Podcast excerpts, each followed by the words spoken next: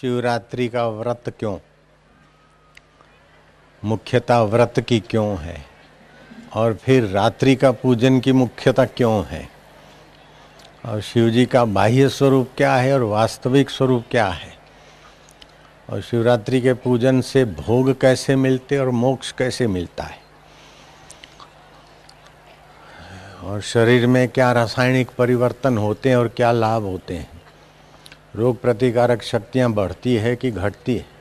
ये सारे प्रश्नों के उत्तर समझने चाहिए। ओम नमः शिवाय।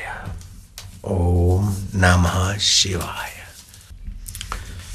व्रत, उपवास, पर्व और त्योहार। इन सभी में व्रतों की विशेष आध्यात्मिक भूमिका रही।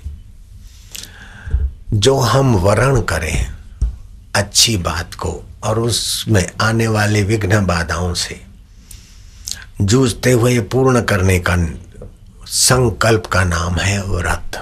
इन शिवरात्रि का व्रत इन सबों में अनूठा है। और देश भर में तो क्या विश्व भर में इस शिवरात्रि के व्रत का, रात्रि का थोड़ा जागरण पूजन सभी लोग लगभग बहुत सारे करोड़ों करोड़ लोग करते हैं। इस व्रत में व्रत रखने से क्या फ़ायदा होता है? एक बात आई कि शिवरात्रि का व्रत क्यों, महोत्सव क्यों नहीं, त्योहार क्यों नहीं, उत्सव क्यों नहीं? ये व्रत रखने से क्या लाभ होता है? व्रत रखने से मन शांत होता है कि अब तो आज ये करना ही है, ये नहीं करना है। दूसरी बात, कार्य और ध्येय की सिद्धि में दृढ़ विश्वास बनता है। तीसरी बात, सात्विकता बढ़ती है। चौथी बात, साधना में मन का सहयोग मिल जाता है कि अब तो ये करना है। पांचवी बात, संकल्प शक्ति का विकास होता है। छठी बात, शरीर, इंद्रिय पर कुछ नियंत्रण का सामर्थ्य बढ़ता है। सातवीं बात, संकल्प शक्ति, इच्छा शक्ति बढ़ती है। सात्विक इच्छा शक्ति बढ़ती है। जिसको बोलते हैं आशीर्वाद, दुआ तो जिसके जीवन में व्रत नियम नहीं है, उसके संकल्प में बल नहीं, उसके आशीर्वाद में भी बल नहीं होता। जो भी महापुरुष हुए, चाहे रामकृष्ण हो, चाहे रमन महर्षि हो, चाहे कबीर हो, चाहे नानक हो उनके जीवन में मूल में आशीर्वाद देने के सामर्थ्य का मूल है व्रत संयम। कठिनाई को सहन करके भी अपने उद्देश्य में डटे रहना एक प्रकार का वो व्रत है। तो उपवास से रोग प्रतिकारक शक्ति बढ़ती है उपवास से शरीर में छुपे हुए रोगों के कण दोष स्वाह होते हैं। उपवास से मन शांत होता है। उपवास से कार्य देह की सिद्धि में दृढ़ता आती है। गांधी जी भी सत्याग्रह के उपवास से अंग्रेज़ों को भगाने में इसका उपवास का भी गांधी जी को मदद तो मिली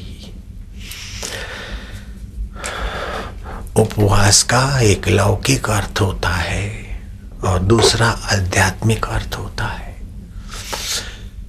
लौकिक अर्थ होता है कि हम आहार ना करें, इसको बोलते उपवास। तो आहार तीन प्रकार का होता है। आहारंती आहार, जो हम बाहर से अंदर ले, उसको आहार बोलते हैं। तो देखने को, सुनने को, सूंघने को भी बाहर से अंदर लेते हैं, ये सूक्ष्म आहार है। विचारों को और तात्विक विचारों को ये सूक्ष्म तरव्य आहार है। और अन्न, फल, औषध आदि जो कुछ दूध, पानी खाते ये स्थूल आहार है। तो स्थूल आहार, सूक्ष्म आहार और सूक्ष्म तर आहार। तो उपवास के दिन में स्थूल आहार का नियंत्रण करके सूक्ष्म आहार सात्विक ले और सूक्ष्मतम आहार अंत कण में प्रकट हो जाए तो हो गई महाशिवरात्रि। लाभ ऐसा होगा कि करोड़पति को भी वो समता मिलना संभव नहीं। अरबपति के जीवन में भी वो आंतरिक आनंद और शांति और खुशहाली संभव नहीं, जो उपवास व्रत वाले को सहज में मिल जाती। साधारण आदमी सुख सुविधाओं में जीने वाला आदमी को जरा सा दुख और असुविधा आ जाए तो जितना खिन्न और अशांत हो जाता है। अथवा सफलता मिल जाए तो जितना हर्षित हो जाता है, उतना व्रति के जीवन में हर्ष और शोक के धक्के नहीं लगते। हर्ष और शोक के धक्के जितने कम लगेंगे, उतना उसकी आध्यात्मिक उन्नति और मानसिक